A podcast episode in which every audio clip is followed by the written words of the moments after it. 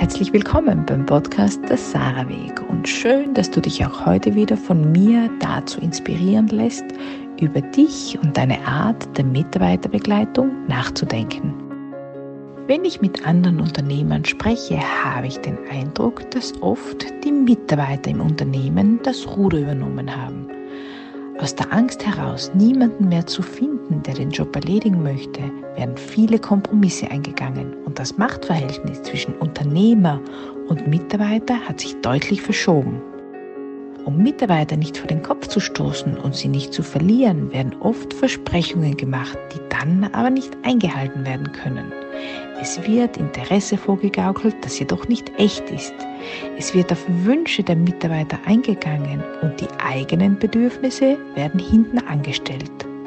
Kann dies die erfolgsversprechende Art sein, ein Unternehmen zu führen? Ich glaube, die erfolgreiche Leitung eines Unternehmens liegt darin, männliche und weibliche Eigenschaften in Balance zu bringen. So wie wir uns meiner Meinung nach auf unsere Stärken und nicht auf unsere Schwächen konzentrieren sollten, so sollten wir nicht den Fehler machen, männliche Eigenschaften zu verweiblichen und umgekehrt. Was ich damit meine?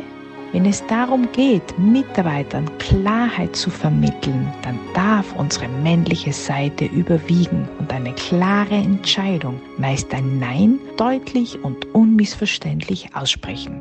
Kein Vielleicht, kein Mal abwarten und auch gar kein Wir werden sehen. Wenn es darum geht, Mitarbeiter zu vertrauen, dann sollte unsere weibliche Seite zum Vorschein kommen. Alles, was mit Lassen zu tun hat, ist nämlich weiblich. Loslassen zum Beispiel oder machen lassen. Das Männliche ist also das Gebende, das Tun, das Weibliche ist das Nehmende, das Lassen. Viele Eltern vertreten derzeit stark die weibliche Begleitung. Sie lassen ihre Kinder sehr viel und schaffen es kaum, Klarheit in den Alltag zu bringen.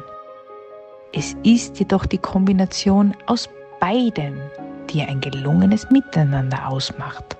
Dass Eltern immer ihren Willen durchsetzen können, ist schon lange vorbei. Jedoch gibt es derzeit in die andere Richtung. Dabei ist ein Nein aus Liebe das Um und Auf. Mitarbeiter wollen gesehen, wahrgenommen werden und wir sollten all unsere Weiblichkeit zum Vorschein kommen lassen und ihnen die Aufmerksamkeit und Anerkennung zukommen lassen, die sie brauchen.